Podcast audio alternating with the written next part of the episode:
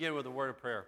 Father, thank you for everyone here this morning. I pray that as we consider this important topic, that we would uh, really reflect, reflect on it and to think about not just what it is, but what that means to us today. Uh, Lord, I pray that you would use me as your mouthpiece, help me to refrain from uh, vain speculation, uh, but also uh, to be careful to exegete the passages and to apply them to us today. I pray this in Christ's name. Amen. As I reflected on the, uh, Carl will say, What do you want to do for your J term? I usually have a, a list of J term things over time. I'll just start collecting ideas and decide whether to expand on them or not. and this one was a little bit more last minute, where I started thinking, well, let's, I, I started thinking these other topics, and I thought a lot of these are sort of like you heard this morning. It's like you got to do this, and you need to be thinking about that. And I thought maybe we need something a little bit lighter, something a little bit more, um, you know, just encouraging, something that would be uh, something that would encourage you as we go through the, the times that we're going through, as we're uh, reflecting on uh, our lives and uh, what is our motivation for getting up in the morning. Uh, and too often, I think that we uh, forget and don't think about this issue of heaven. And I thought, well, this might be a good time to take a few weeks, it's just three weeks long, to reflect on what heaven is. Obviously, we're going to have to consider what is speculative and what is not. And I will tell you right up front, there are going to be questions that will not be answered. I can, I can tell you questions that I can't answer. And so um, I won't mess you up with those, but uh, uh, hopefully, what you'll walk away with is a more accurate understanding and hopefully something to reflect on to encourage you during your, your walk with Christ. You'll notice in the introduction there I have a quote from J.C. Ryle where he says, The man who is about to sail for Australia or New Zealand as a settler is naturally anxious to know something about his future home, its climate, its employments, its inhabitants, its ways, its customs. All these are subjects of deep, deep interest to him. You are leaving the land of your nativity, and you're going to spend the rest of your life in a hemis- new hemisphere. It would be strange indeed if you did not desire information about your new abode. Now, surely, if we hope to dwell forever in that better country, even a heavenly one, we ought to seek all the knowledge we can about it. Before we go to our external home, we should try to become acquainted with it. Uh, he said in another location, I pity the man who never thinks of heaven. Well, the problem with it is that uh, this is a, uh, it's a difficult subject because we don't know a lot about heaven, and it's so easy to speculate. Uh, I do know there's people that will say, you've probably heard the expression uh, also, that he's so heavenly minded, he's no earthly good. but I think I want to ref, uh, reverse that and say, if, as a Christian, if you're not heavenly minded, then you're probably not earthly good. If all you're thinking about is earthly improvements and not thinking about what is the destination, what is the goal for all of this, and I think that that's a mistake. That's why C.S. Lewis said, aim at heaven and earth is thrown in. Aim at earth and you get neither. Interesting thought, isn't it? Uh, so, as Christians, do we have a very clear understanding on what heaven is? Again, it's going to be difficult. There are a lot of silly theories regarding heaven. And there's a lot of jokes about it. Of course, there's the, the, the one about going to play golf. I'm, I'm looking forward to playing golf for eternity. You have a lot of the near death experiences. Have you read those? Uh, someone asked if I was going to tell about my near death experience, but I haven't had one. Uh, so if it does happen, who did had a near death experience, and his last name was Malarkey. And I thought, if that doesn't tell you something, you know, always people are like, tell us about heaven. His name is Malarkey. Uh, think about that. But there's a lot of them. And, and, it's interesting. You can find Hindu ones, and you can find, you, we're so used to hearing just the Christian ones, like, oh, I saw the bright light. And, uh, well, Hindus have their versions of that, and so do other religions. Uh, so is that some definite sign that there's something after that? I don't think so. so we want to stay, stick with Scripture. we have some that think that heaven is just one long church service. And if you're not uh, maybe older and you've become accompanied or you're used to church and you love church, you're a younger person, you're like, oh, how long is he going to preach? Or, you know, these songs are old. I, you know, I, am used to, you know, this other kind of music today, and this stuff is an organ, and that's all. And it's like, heaven's that? Is that something that you look forward to? I mean, actually ask yourself now. Uh, with what you know of heaven, are you looking forward to it? Now, some of you will say, yeah. Others are going to say, well, realistically, not really. Uh, I kind of like what I got here. I mean, I know there's problems. I mean, let's think about it. We're in the United States, wealthiest country in history. Uh, we have more stuff at our fingertips. I'm guessing most of you are full or will be at lunch. Uh, we got it pretty good. So when somebody says, How would you go to this place where you're going to be in church all day you know, for eternity? You go, Well, I don't know. I kind of like it. I'm thinking about going to the mountains this weekend. And that doesn't seem to sync up with that. So uh, we want to address that. Gary Larson, if you remember the Far Side cartoon, has one of them. He's got great stuff, but it's a guy who's now in heaven, and apparently he's got wings, and uh, he's, he's sitting on a cloud, and underneath it he says, uh, I wish I had brought a magazine. Uh, because that's the picture is how can it not but be boring? I know, I know it's going to be new, sure. It's going to be new and we see all stuff, but after a while, I mean, isn't the newest stuff that you come encounter, does it eventually get boring? You say, oh, I just love going to this place, but then eventually it's like, okay, I've, you know, I'm in the mountains now, I'm in my cabin, it's great, but, uh, whew, you know, what do you want to do? Let's go into town. Let's go. And eventually it starts becoming, how is it, but heaven's promising that will never be the case. You will never be bored.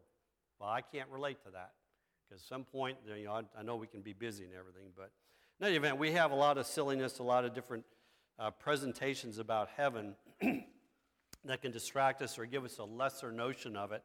And so today, just today, I want to look at two things. I want to look at a couple pagan ideas uh, on what heaven is, some, some alternative theories, but then also some prolegomena to a setup for us in understanding heaven. And then uh, over the next two weeks, Lord willing, I've alliterated almost all this with P. The letter P is a great one to alliterate with if you ever need to know that. M is another one, and C is no. Just that's little little hints. Um, but almost all of mine are P's, but you'll see those coming up. And I think I have about, uh, we'll also look at the application, Lord willing, the options, just again, sort of push those out of the way so that we get to a more accurate one. Two things I want to keep in mind as we consider uh, pagan options. One is God has set eternity in their heart. And Ecclesiastes 3:11 it says, "He has made everything beautiful in its time. Also, He has put eternity in their hearts, except that no one can find out uh, the work that God does from beginning to end."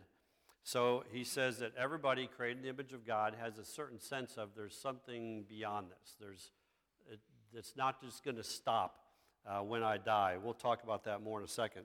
The second thing we keep in mind as we consider some of the pagan alternatives uh, is the fact that we suppress the truth and unrighteousness. So that when we talk, think of pagan options, we're saying there's eternity in their heart, but they're not going to take the biblical one because that means ultimately that includes judgment and accountability. We don't want that.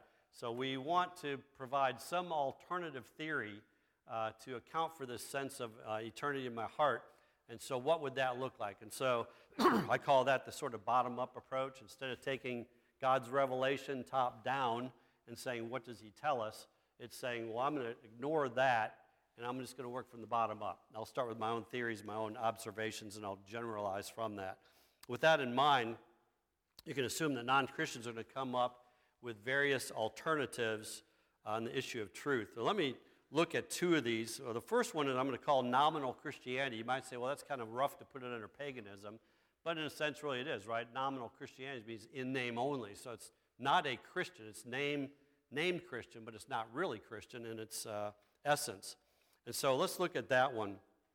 Nominal Christianity uh, is probably best understood when we think of passages such as Revelation 22, uh, verses 18 and 19. John writes, For I testify to everyone who hears the words of the prophecy of this book. If anyone adds to these things, God will add to him the plagues that are written in this book. And if anyone takes away from the words of the book of this prophecy, God shall take away his part from the book of life from the holy city and from the things which are written in this book. So, the two things that people will do uh, when they, if they're going to try to start with the Bible, say, I believe in the Bible, but then they will either cull it and say, well, here's the parts that I like, and I'm going to believe that, or they add to it. I think of typically uh, the cults are those that say, we believe the Bible plus, and then they'll add more information, which is going to contradict the existing scriptures. Uh, nonetheless, they will pursue that. and a few of the different versions of this. First is the universalism. You all maybe have heard of the, uh, uh, the author Rob Bell, uh, who uh, believes he's written a book called Love Wins. There's another author that I've enjoyed, David Bentley Hart. Uh, both of them, Rob Bell originally came out with this idea of universalism, and then David Bentley Hart. Uh, he's more of an Eastern Orthodox guy, but he's recently come out with an idea of universalism. Uh, so they're taking the scriptures and they're going to rewrite them a little bit because uh, they don't like this idea of anybody going to hell. I actually thought about my next J term maybe being on hell, uh, as the t- that would be a little bit more negative, but uh, there's a positive side to that. You're thinking, I'm not going there, Lord willing, um, if I trust in Him. but I think that the two might be helpful to, to reflect on. In any event, uh, these are the ideas that, of course, that everybody is going to go to heaven. That uh, Lord, there's many paths up the mountain, and maybe you didn't take the right one, but God's going to forgive you in the end. Jesus covers it all. Uh, then everybody's going to go to heaven. And that's the long-term view: is that everybody ends up in this place about heaven. And again, I don't want to spend much time on that. Annihilationism is the, the view that says, well, I see that the Bible does say that there are some people going to heaven, but this idea of hell is that's not very, uh, I don't like that. Doesn't seem very loving. Uh, it's one thing to be punished, it's another to be punished for eternity. That is a heavy thought. If you stop and reflect on eternity in hell, that's what I've told people before. I mean, could you, if I said, would you be willing to to die, if, if everybody in the world could go to heaven, if you go to hell, would you do it? And honestly, I, I could not answer that question yes. I don't, think, sorry. Uh, uh, I think I could. That'd be hard, wouldn't it? You think about now, what was a million years? Like, well, you know, maybe a million years I could do it. Eternity? That's a pretty heavy notion. In any event, uh, so there are those who will create this theory that uh, heaven is just going to be for Christians, but there is no hell. Uh, they, those people who die will just, their souls will be annihilated and that will be over. Uh, there's also the folk Christianity view of this. Uh, you can imagine the, the different, this kind of the golf theory, or I'm really looking forward to spending, and it's like no reference to Christ, no reference to worship, no reference to praise. It's more about just earthly stuff that you get to do up there. I was thinking of a uh, country music song uh, no offense to Hank Williams, but uh, in his song here, I can't remember the name of it, you'll, you'll recognize it, but he says, If heaven ain't a lot like Dixie, I don't want to go. Um, if heaven ain't a lot like Dixie, I'd just as soon stay home. I was one of the chosen few born to be born in Alabama. I'm just like my daddy's son. I'm proud of who I am. I went through a lot of good women.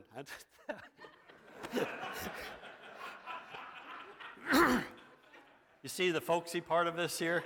Uh, I shook old Jim Beam's hand. I mean, this, is a, this is your good you know, folk Christian. Um, if I never see the pearly gates, I've walked through the promised land. I've already done it. I've been in Dixie. Um, if heaven ain't a he goes and says it again. If they don't have a Grand Ole Opry like they do in Tennessee, just send me to hell or New York City. It's all the same to me. Uh, that idea, you know, that's promulgated in the folk Christianity, which is, you know, heaven is just a place where you're going to hang out and do the stuff, stuff that you like. You're going to swim and you're going to hang out with your friends, and you're going to do that for eternity. That is a, a false notion, and uh, frankly, I'm not. For many people, that's not even that appealing. Uh, so, uh, what is it? Again, we're going to get into that, uh, Lord willing, more specifically next week, but. Uh, the fourth one I have here is the cults, and I, again, I'm not going to go into details. You can think of Islam, a Jehovah's Witness, for example, that will say that there's 144,000 will be in the real heaven. Uh, you have other ones like Heaven's Gates. You remember Heaven's Gates? Uh, some of you are my age will remember that. Heaven's Gates, where they all committed suicide because they wanted to get on a spaceship. Uh, it was a combination of millennialism, New Age thinking, and UFOlogy all brought together, uh, saying if we all uh, drink the Kool Aid, in this case, uh, not the Jim Jones version, but they all died thinking that their souls were going to meet a spaceship that was going to take them on to a new millennium.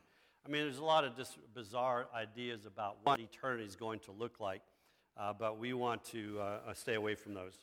Another one, a secular, on the secular, more secular side, I have an article here, and I'm not going to uh, read it. I'll just mention it. This is more about the end of the world, more so than heaven.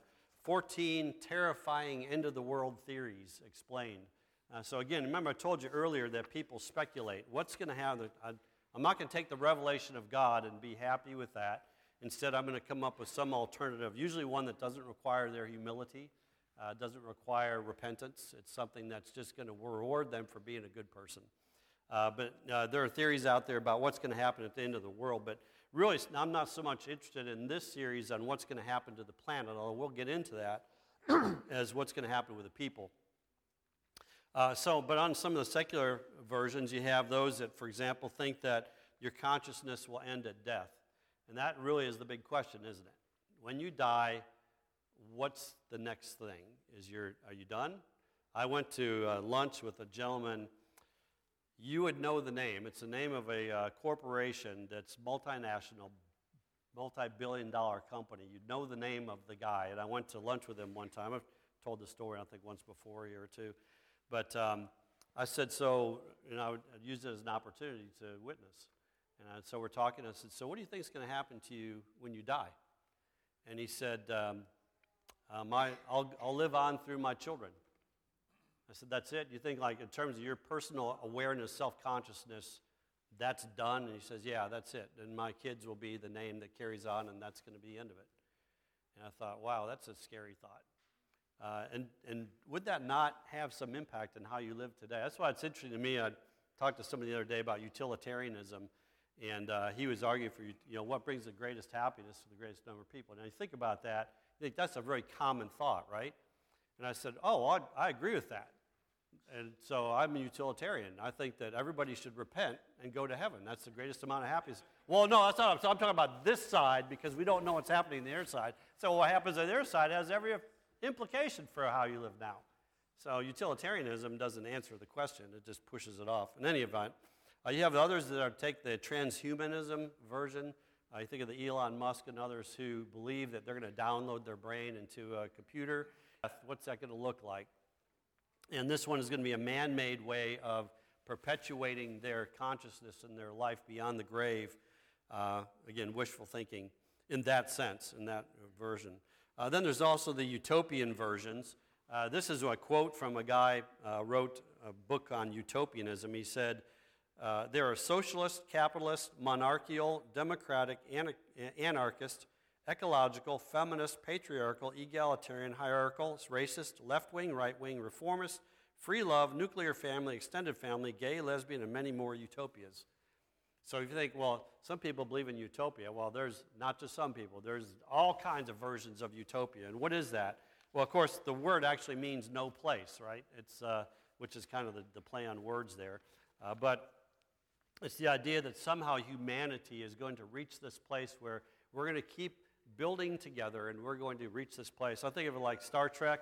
If you ever watch Star Trek, uh, only the only one really worth watching was the Next Generation, but that's a prejudice on my part.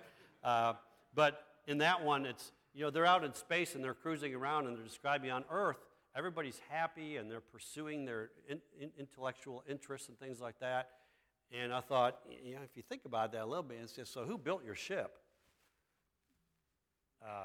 Because uh, I think most people would say, I'm not building a ship for people to drive around space. I'm going to go play golf. So I thought, who's on earth building your ships for you? Uh, it doesn't work. Uh, but this idea is we want to have this idea of a, a place where it's, it's going to be like the John Lennon Imagine. You know, imagine all the people uh, this kind of picture um, that's, that's created by men to try to give us a good feeling about ourselves. Uh, but again, it's not according to the truth, the Word of God. Uh, we can uh, look at also not just the ones that are utopian, you can look at the dystopian. Uh, you think of the Hunger Games, Matrix, and other movies that, that suggest the road warrior. These movies that say that everything's just going to go to hell in a handbasket, if I can use that expression. It's going to go just going to be terrible, and people are just going to be trying to survive the nuclear winter that happens uh, at the end of time. Well, if all of these, uh, again, are, are, are, distortions of what um, the end times, not, not the end times, I don't want to put it that way, what heaven, ultimate reality looks like, uh, we need to go to Scripture and see what it says. it is interesting to me, though. You have you tend to have people that are utopian and you have people that are dystopian. It is interesting to me that Christianity has a certain sense of both, in that you have the positive side of heaven looks wonderful, but the hell part of it, and again, I say not negative in the terms of this is God's will for those that will be glorifying to the Lord, but a very difficult doctrine to deal with is a recognition that people will be there. Again, now we're going to see that through God's eyes and in a sense uh, with a greater understanding of that. Just, but just at the, uh, just from a human standpoint, looking at it, it's like, wow, that's a, that's a very dystopian kind of place that, that people will be in for eternity. So uh, we don't just go to one or the other. We see that the future is going to have both a heaven and a hell to it. Uh, the scripture t- tells us a lot about uh, what will happen. But we want to take the rest of the time this morning, and I just want to look at um, what the Bible says about heaven. But to do that, I think what I want, well, not I think, uh, what I want to do this morning is, is set it up. So rather than jump over to heaven and say, well, here's what the Bible says, pearly gates and things like that, I think it's helpful, and I'll, maybe I'll say it's helpful for me, uh, because growing up, uh, when, when people would talk about heaven, my mind would just go right to some spiritual place out in outer space or in another dimension where you're just kind of hanging out. And that's, that's what I thought heaven was. and I think there's a lot of residual in that in me. Maybe that's not the case with you. Maybe you're all reformed and you didn't have that kind of background. But it, it's not something that I go waps or some kind of weird ethereal physical thing uh, in a place where it just it's lots of clouds and sun and things like that. But um, I think to, to dispel us of that kind of notion, we have to go back. And I think to really understand heaven, you have to go back to the very beginning of Scripture and say, okay, let me build from there and see what the Scripture says, because actually that gives us a much better understanding of what heaven looks like. And we go back to Genesis 1, we see that there is the creation. We see that God has taken the cosmos, he had, chaos, was without form and order, and God brought order to it. And so we see in a universal kind of extent, or in terms of, a, uh, well, say universally, that God created the world, it didn't have form and order, and then he brought this order to it. And we understand that God inhabits the, all of uh, the universe. He's, um, uh, God is infinite, he's eternal, and so there's no place where God is not. Uh, and yet we do see that there are places where it's described where God's presence is more specially felt. And we're going to take that idea and we're going to uh, run with that a little bit more. There are places where his presence is more acute, more manifest. And typically we describe that in the general sense. We think heaven is a place where God is going to be most clearly experienced. For example, not just in heaven, but we think of the, the place of Eden is a place of God's special presence. The way we think of Adam walking with God in the cool of the evening. It describes that God's personal presence was there in a sense uh, that seemed different than the rest of the universe. Uh, we can see it, it this is going to evolve in Scripture as we go from not just the universe, then down locally to Eden. That's going to grow then to the tabernacle and to the uh, temple, and then we're going to see it go beyond that. Uh, so we see that the whole universe, in a sense, is God's temple and yet he's specially present, like in the Holy of Holies. We see a special presence of God uh, as we go through the scripture and we see this develop. Uh, it's, it's, a kind of home where God is. And God made, when he made the earth, he made, uh, he made us and he made us in his image, and now we are the image bearers of God in his temple. And particularly when we think of Eden, we think of the place God put us in his temple, and he said, What I started, in terms of the, the order of things, I want you to take that and to uh, continue that process. So we get to the creation mandates. Now, I'll explain this more as we go along. Uh, in Genesis 1 27, 28, we read So God created man in his own image. In the image of God, he created him, male and female, he created them. Then God blessed them, and God said to them, Be fruitful and multiply, fill the earth and subdue it, have dominion over the fish of the sea, over the birds of the air, and over every living thing that moves on the earth. Uh, I think we have lost the creation mandates. Um, I think in the, the, the, the Christian world, uh, in broad evangelicalism and perhaps even in Reformed theology, the, the creation mandates have been neglected. Uh, we have young men growing up, and you say, So, what are your plans? Oh, know. I might, you know, I might get married. I might not sure, really sure. I'll probably travel and think. Well, you know that the creation mandates to marry, multiply, have dominion, those, those were not abrogated. You understand that? And I think for many of them, it's like, well, I just never really thought about it. I said, you have a purpose for being here. Uh, that, you, know, you look back and say, well, that's Old Testament stuff. That doesn't really apply to it. Well, it does apply. That was not abrogated.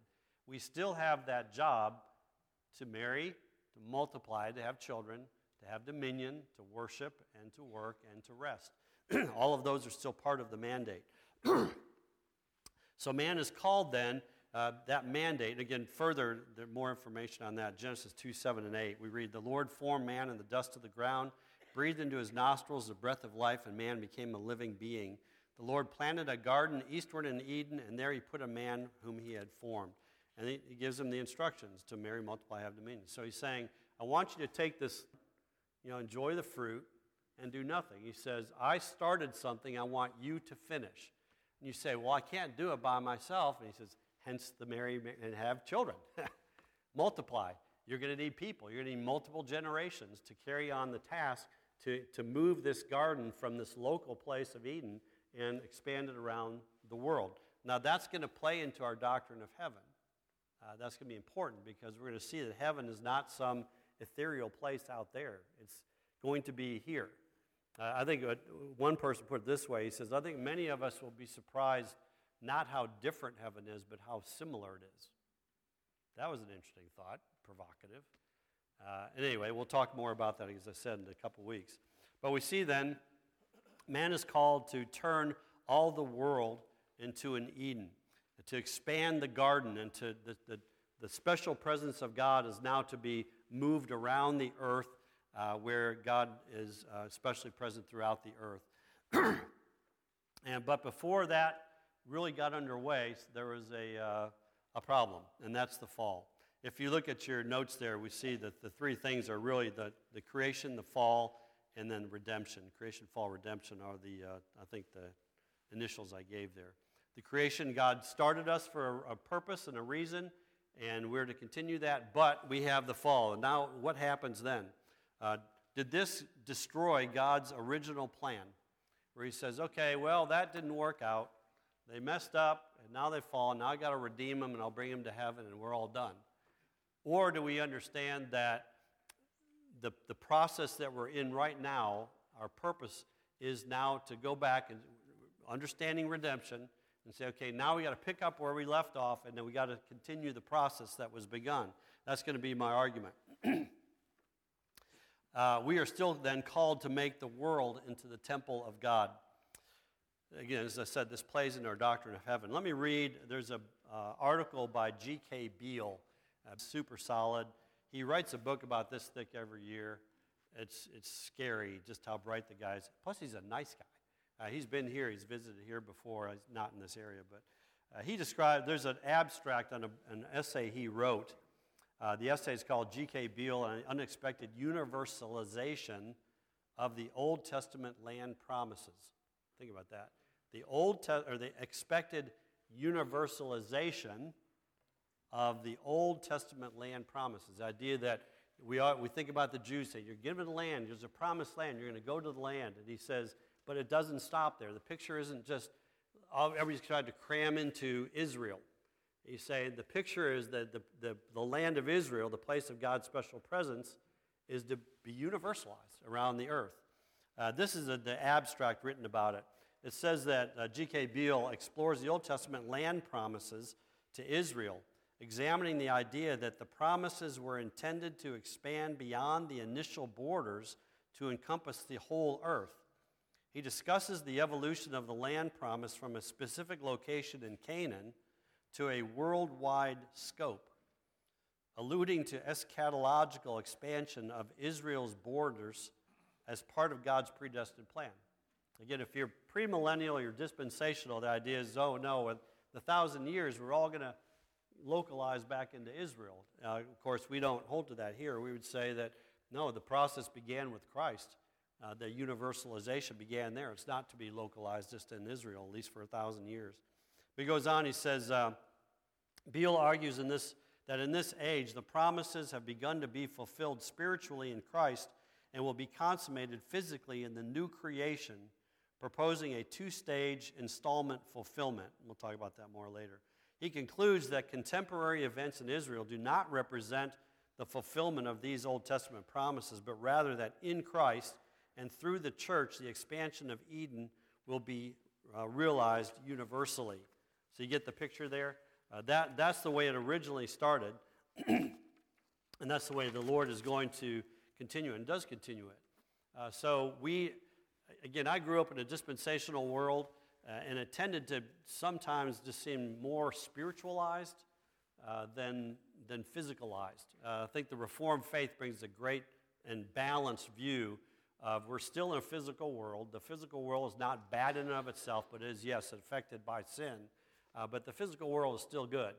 And it's good to have children uh, and to have families. You know, the Muslims get that. Uh, but so often in the Christian church, I think we've forgotten that. You know, we're just going to have one or two. And again, don't, you know, don't feel bad if you have one or two. I'm not going there.